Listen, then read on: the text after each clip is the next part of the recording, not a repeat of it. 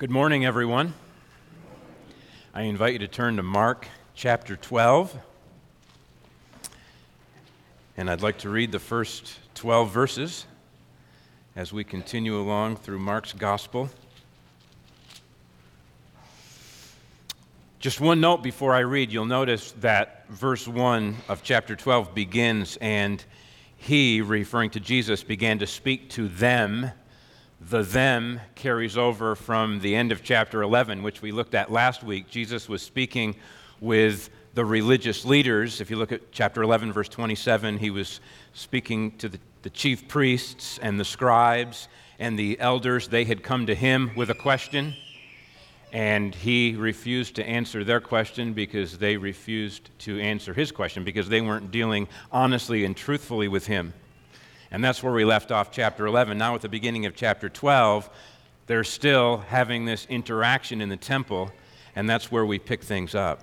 Mark chapter 12, beginning in verse 1. God's word says, and he began to speak to them in parables. A man planted a vineyard and put a fence around it and dug a pit for the winepress and built a tower and leased it to tenants and went into another country. When the season came, he sent a servant to the tenants to get from them some of the fruit of the vineyard. And they took him and beat him and sent him away empty handed. Again, he sent to them another servant, and they struck him on the head and treated him shamefully. And he sent another, and him they killed. And so with many others, some they beat, and some they killed. He had still one other, a beloved son. Finally, he sent him to them, saying, They will respect my son. But those tenants said to one another, This is the heir. Come, let us kill him, and the inheritance will be ours. And they took him and killed him and threw him out of the vineyard. What will the owner of the vineyard do? He will come and destroy the tenants and give the vineyard to others. Have you not read this scripture? The stone that the builders rejected has become the cornerstone. This was the Lord's doing, and it is marvelous in our eyes. And they were seeking to arrest him, but feared the people, for they perceived that he had told the parable against them. So they left him and went away. This is God's holy word, and it is for our good. Let's pray.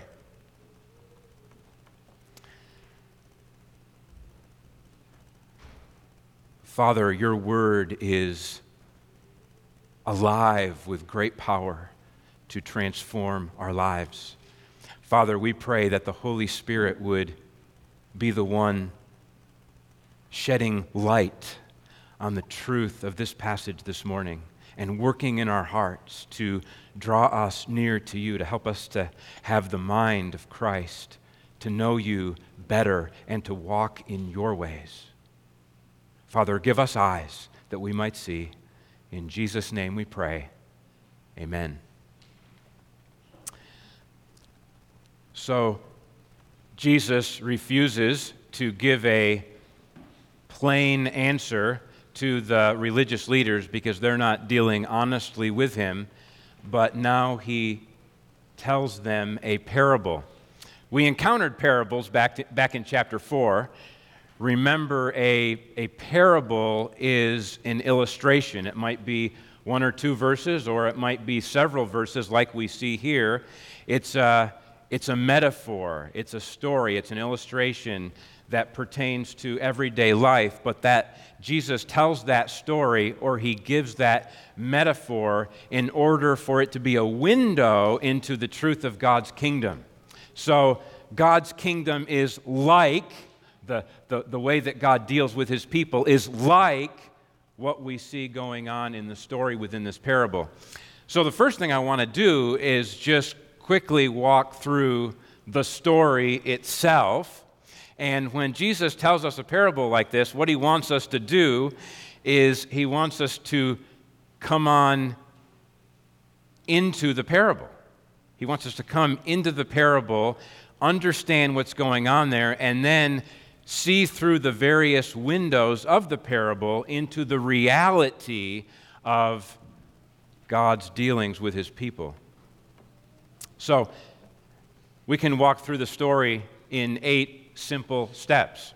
First, a man planted a vineyard and he equipped it, and he did so with the expectation that it would produce fruit. This, this, this man is an entrepreneur.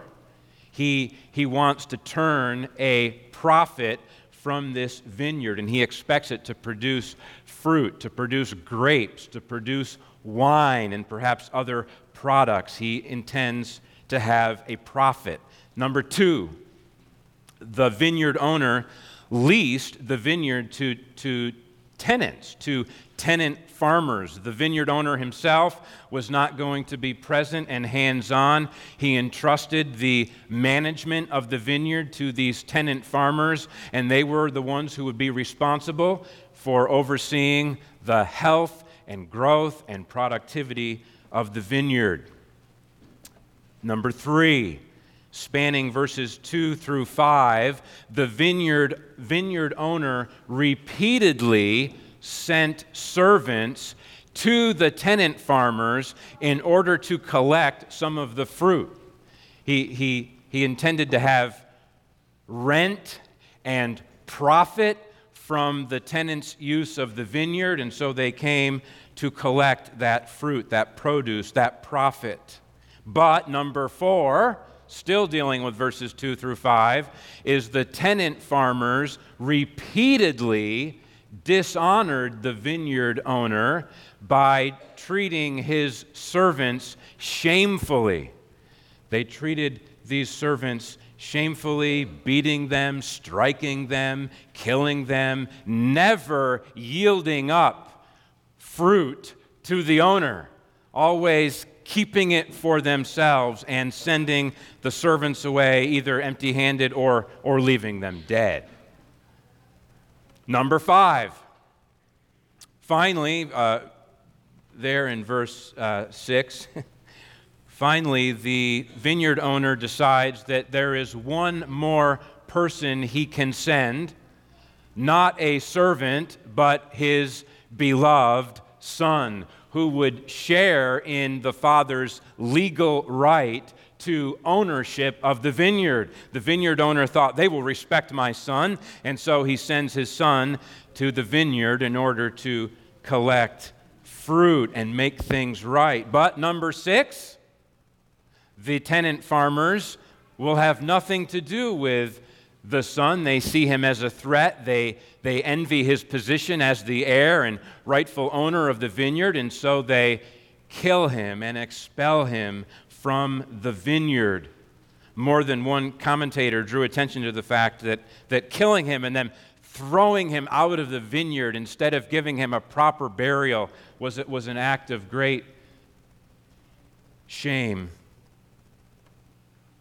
Number, where are we at now? That was, that was number six. Number seven.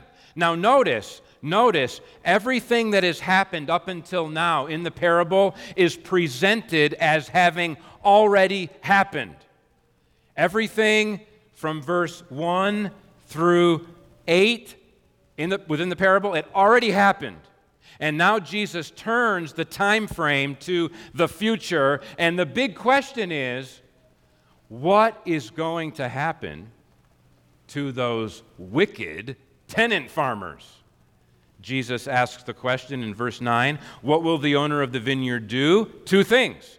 Number, so we're up to, up to number seven. The vineyard owner is going to come and he is going to deal justice with those tenant farmers and he is going to destroy them. And then finally, number eight, he's going to transfer stewardship of his vineyard away from those tenant farmers and he's going to give it to others. And as the Gospel of Matthew, chapter 21, tells us in its parable of the tenants, same, same as here, just slightly different wording the vineyard owner is going to give it to others who will, in fact, produce the fruit that the vineyard owner desires. So that's the, that's the story that Jesus tells in the parable.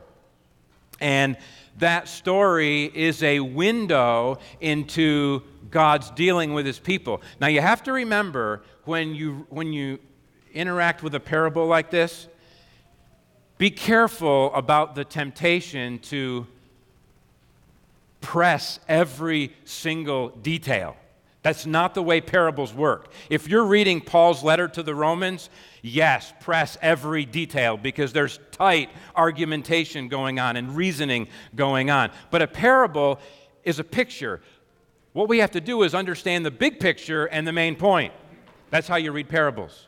So don't overdo all of the individual details and try to find a correlation to God's kingdom in every single detail. You'll get into trouble if you do that.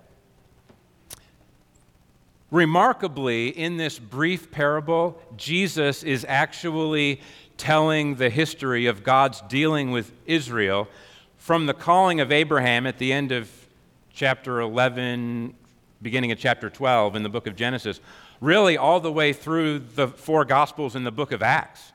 I mean, this, this is remarkable. Jesus is telling the history of God's dealing with Israel from roughly 2000 BC until 70 AD and beyond. What does it tell us? What do we see when we look through the windows of this parable? Well, to begin with, God planted a vineyard. If you read Isaiah chapter 5, uh, Jesus' parable of the vineyard is basically a reworking of the parable of the vineyard in Isaiah chapter 5. Vine- the vineyard represents Israel.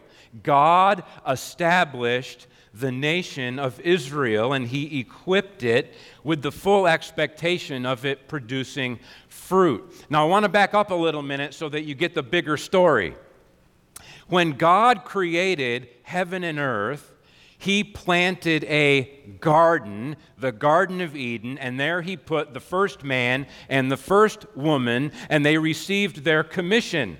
Their commission was to be fruitful and multiply and fill the earth. The idea is, is that human, being, human beings are God's image bearers. We are called to reflect and convey the glory of God and the character of God and the reign of God wherever we go. And God's will is for the earth to be full of his glory. And one of the, one of the chief ways that his glory is spread throughout the earth is through faithful image bearers who are faithfully reflecting the character of God. Well, two people isn't enough to fill the earth with, with the reflection of God's character and glory. So be fruitful and multiply, multiply and go forth from this garden. It has been well said that, the, the commission upon Adam and Eve was to take the beauty and splendor and glory of Eden and to go global with it and to make that what the whole earth was like. But of course, Adam and Eve turned away from the Lord, and God brought his judgment into the world. And so death came onto the scene, and now every generation of human beings has had to live under the law of sin and death and corruption and decay since Genesis chapter 3. But as you move from Genesis chapter 3 to Genesis chapter, chapters 11 and 12, God decided, okay, I'm going to I'm going to plant another garden. I'm going to plant a vineyard in the midst of this fallen and corrupt creation. I'm going to, I'm going to create a people. He's told Abram to leave his, his people and his nation and to follow him to a land that he would show him. And he promised that he would make of Abram, we know him better as Abraham, same guy, uh, he would make of Abraham a great nation. And through Abraham, every family on the face of the earth would know the blessing of God. That, that was God's plan to work through Abraham and his son Isaac and his son Jacob and Jacob's 12 sons who became the building blocks of the nation of Israel. And God's going to work through this nation to make his glory known all over the face of the earth. That was the fruit that God was looking for. There's a beautiful uh, beautiful set of verses in, in the book of Deuteronomy that I want to read to you. This, is, this pictures the fruit that God expected to derive from his vineyard. Listen, and now, O Israel, listen to the statutes and the rules that I am teaching you, and do them, that you may live and go in and take possession of the land that the Lord, the God of your fathers, is giving you. See, I have taught you statutes and rules, as the Lord my God commanded me, that you should do them in the land that you are entering to take possession of it. Keep them and do them, for that will be your wisdom and your understanding in the sight of the peoples, who, when they hear all these statutes, will say, Surely this great nation is a wise and understanding people. For what great nation is there that has a God so near to it as the Lord our God is to us whenever we call upon him? And what great nation is there that has statutes and rules so righteous as all this law that I set before you today? God wanted his people to image forth what it meant to be in a relationship with Him. They had God's instruction, but what would set them apart wasn't the mere fact of having His instruction, but that they would embody it, obey it, put it into practice, and, and through that, God's wisdom and glory would be displayed to the nations. And furthermore, God Himself was near His people whenever they called upon Him. That was the fruit that God was expecting. Now, moving on to the next part of the, of the parable, the next window to look through is that we realize that God entrusted the administration and care of his people to leadership. Now, now in reality, if you read through the Ten Commandments, if you read through the book of, Don, uh, the book of Deuteronomy and other parts of the Old Testament, we realize that in reality, God entrusted the care of the nation to every member of the nation. They all had a responsibility to pursue righteousness and to see to it that the nation stayed on track. But nevertheless, Jesus is drawing attention to a particular aspect of this in the parable. He's telling this parable to the religious leaders because leadership always bears a special responsibility to to teach and to set an example and to influence in God pleasing ways. And so, God entrusted the care and the administration of the nation to various kinds of leaders, kings, priests, elders, judges. Uh, they, they, all had a responsibility to reflect the character of God in the way that they lived and the way that they ruled. One example of the importance of leadership is found in Malachi chapter 2, where Scripture says, For the lips of a priest should guard knowledge, and people should seek instruction from his mouth, for he is the messenger of the Lord of hosts. But you have turned aside from the way, you have caused many to stumble by your instruction. And so, even though God expected his vineyard to produce fruit. Time and time and time again, they turned away, they stumbled, they did not produce the fruit that God desired. And so, what did he do? He raised up prophets prophets were outside of the, the formal institutional leadership structure of the nation, God would raise up prophets and send them to the people and to their leaders and call them to repentance and remind them of God's redemption and remind them of God's instruction and call them to obedience. He didn't send one, he didn't send two, he didn't send three.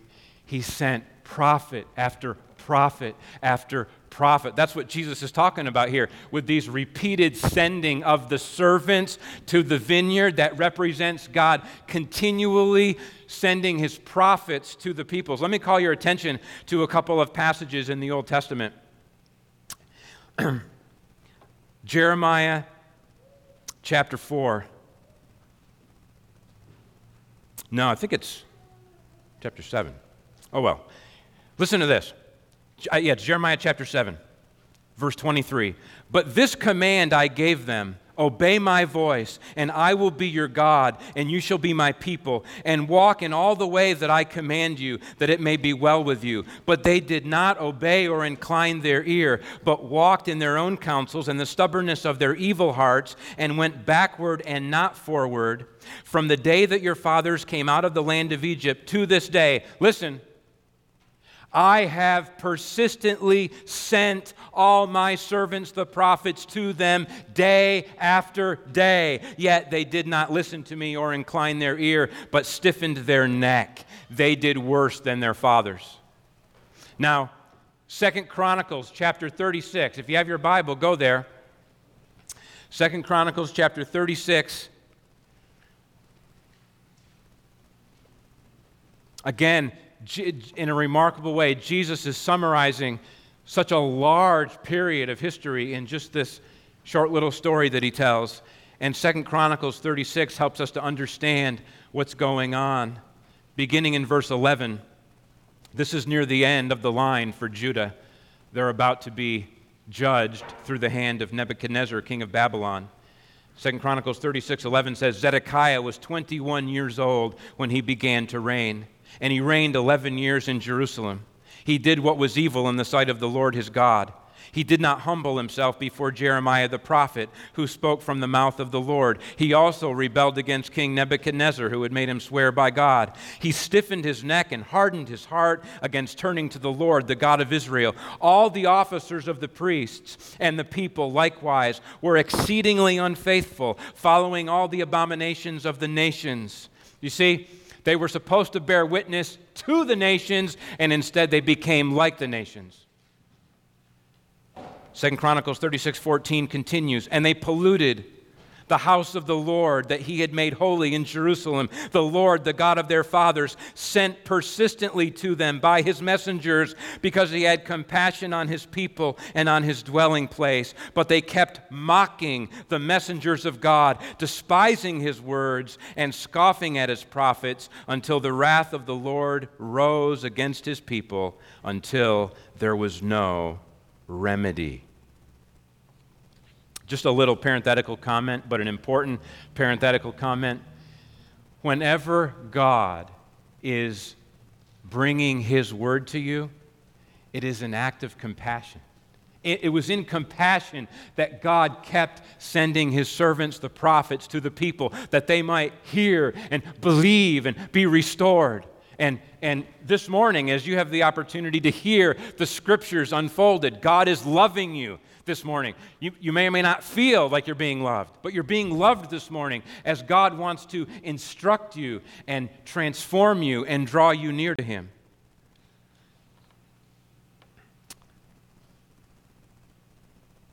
Finally, fast forward from the judgment of Babylon into the first century, and God sends forth who?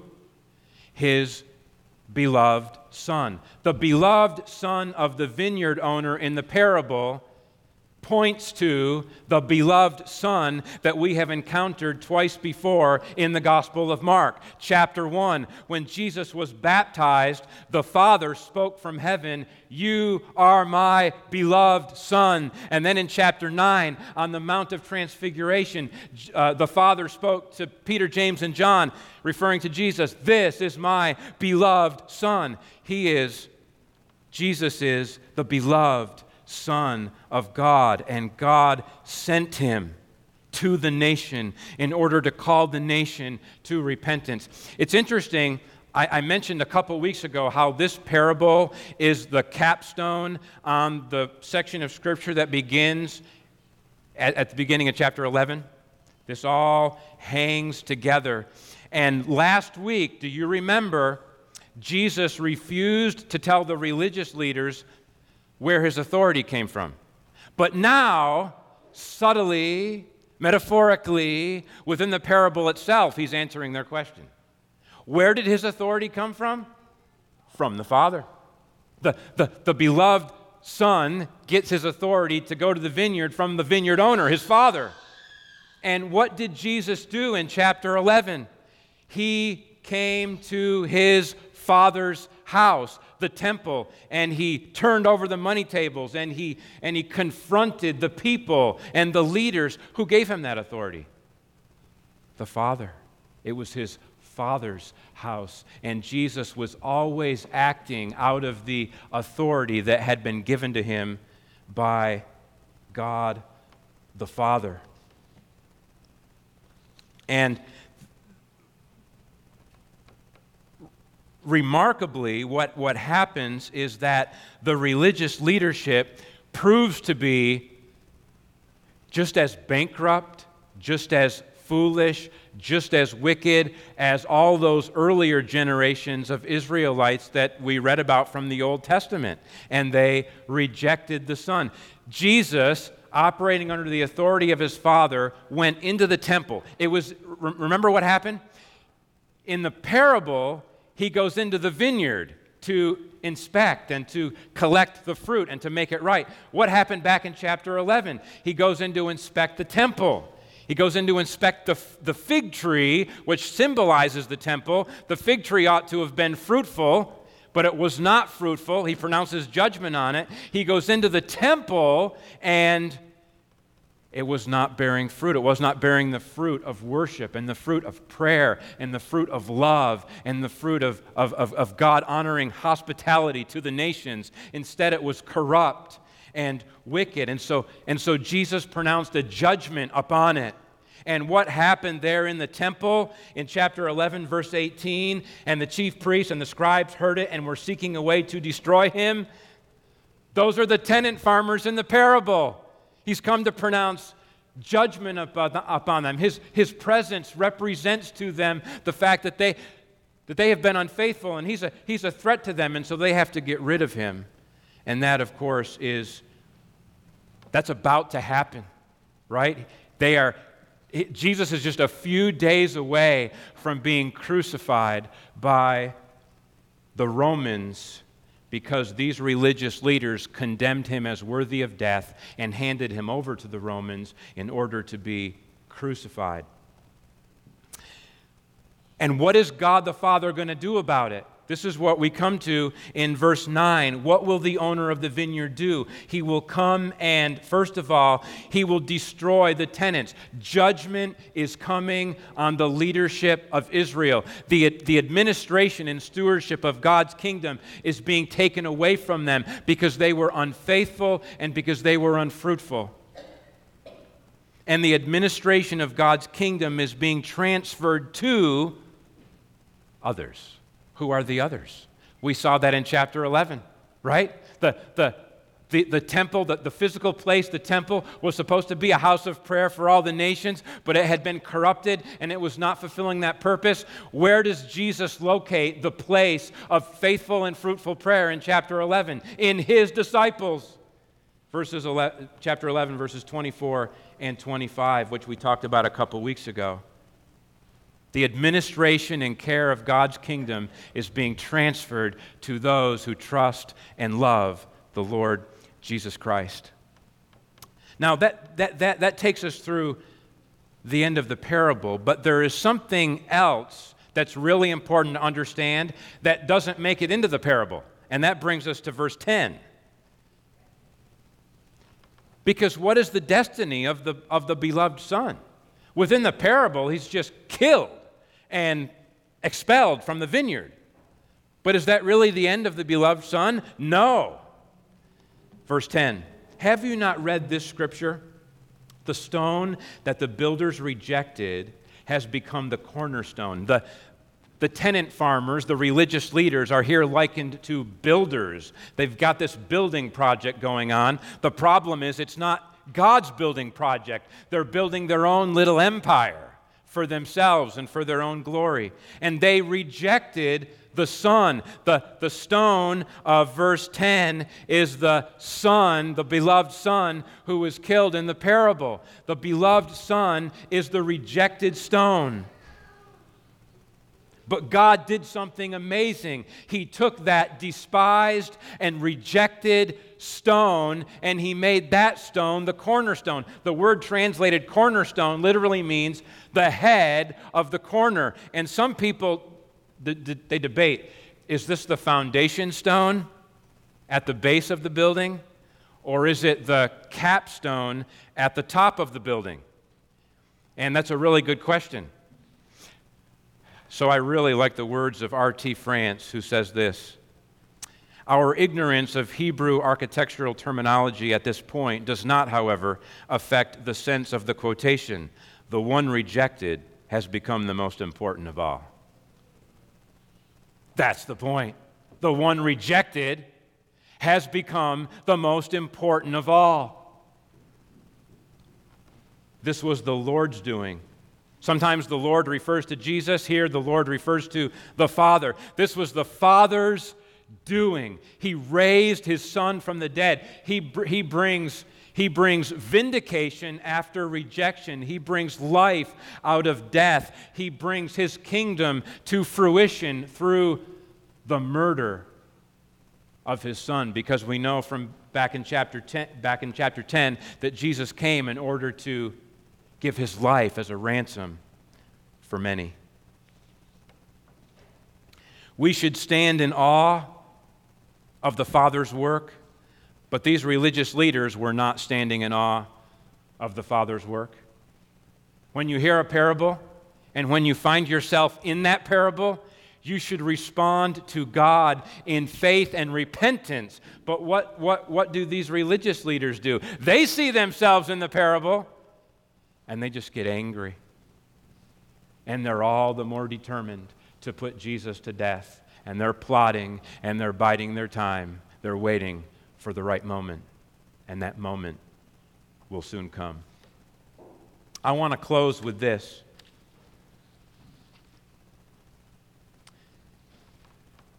This is, very, this is a very fitting reflection from this passage. It also helps us to prepare for the Lord's Supper, which we're about to partake in. And I want to ask you a question Are you believing the true gospel, or are you believing the anti gospel? The anti gospel is right here, clearly stated in verse 7. Look at it. I'll read it and then I will summarize it in my own words. It says, Those tenants said to one another, This is the heir. Come, let us kill him, and the inheritance will be ours. That's the anti gospel. The anti gospel is, is this message secure your own inheritance, secure your own blessing, your own wealth, your own security, your own future, your own future blessedness. Secure it by not believing in the goodness of the beloved Son and by taking matters into your own scheming hands. That is the anti gospel. Secure your own future blessedness by disbelieving in God's Son and by taking matters into your own hands. The world has been running on that lie since Genesis chapter 3. The living God and His Word stands in the way of true blessedness, Satan's told Eve. He's standing in the way. You want to become like God? Eat the fruit that He has forbidden. America is running on this lie. What, what, a, what a heritage we ha- have. It's not a perfect heritage, but it's undeniable that the Judeo Christian worldview exercised a significant influence at the founding of our nation. But for the, for the last, getting really excited here. but for the last several decades, we see the living God and true Christianity and biblical truth and biblical morality, that's standing in the way of true blessedness. Oh, we could be free and liberated and, and come of age if we would only rid ourselves of the living God and his beloved Son. Some of your adult children are running on this lie. Maybe some of you are running on this lie. The lie is is that the beloved son is a hindrance or a threat to your true blessedness. And so we've got to get rid of him or ignore him or erase him from our memory. That's the anti gospel that the world runs on.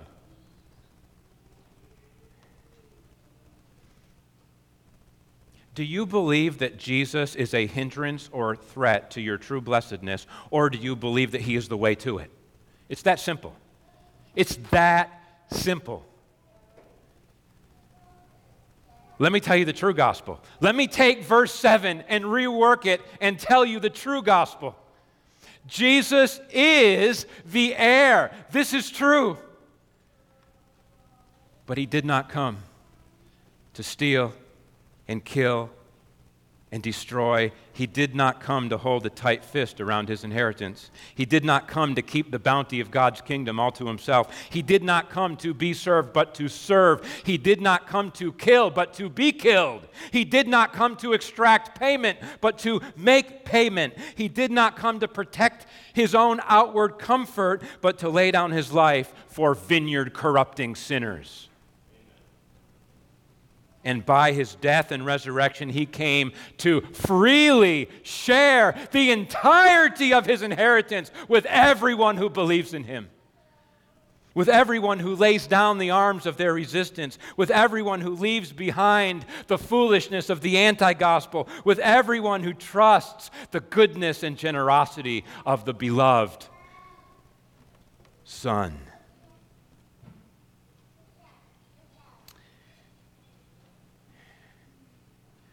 Isn't it a remarkable thing? The, the, the, the religious leaders, this is amazing. The religious leaders, they, they wanted to protect what they had. And you know what they said in John chapter 11?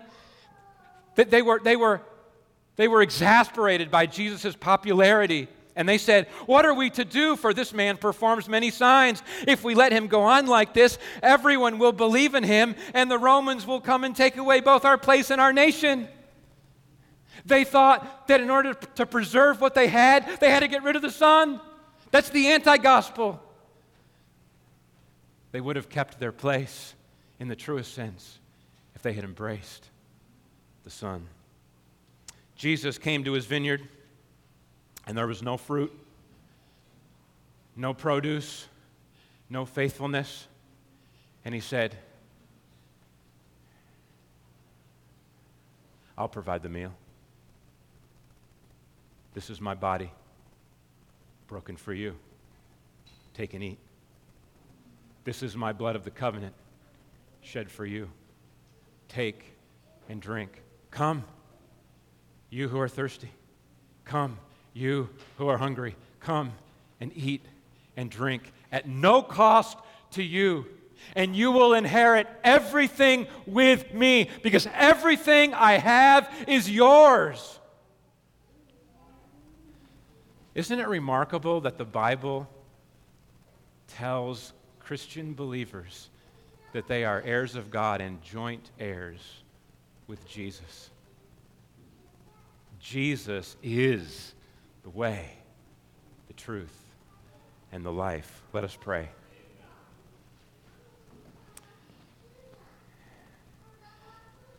Father, I, I thank you for the big story of the gospel.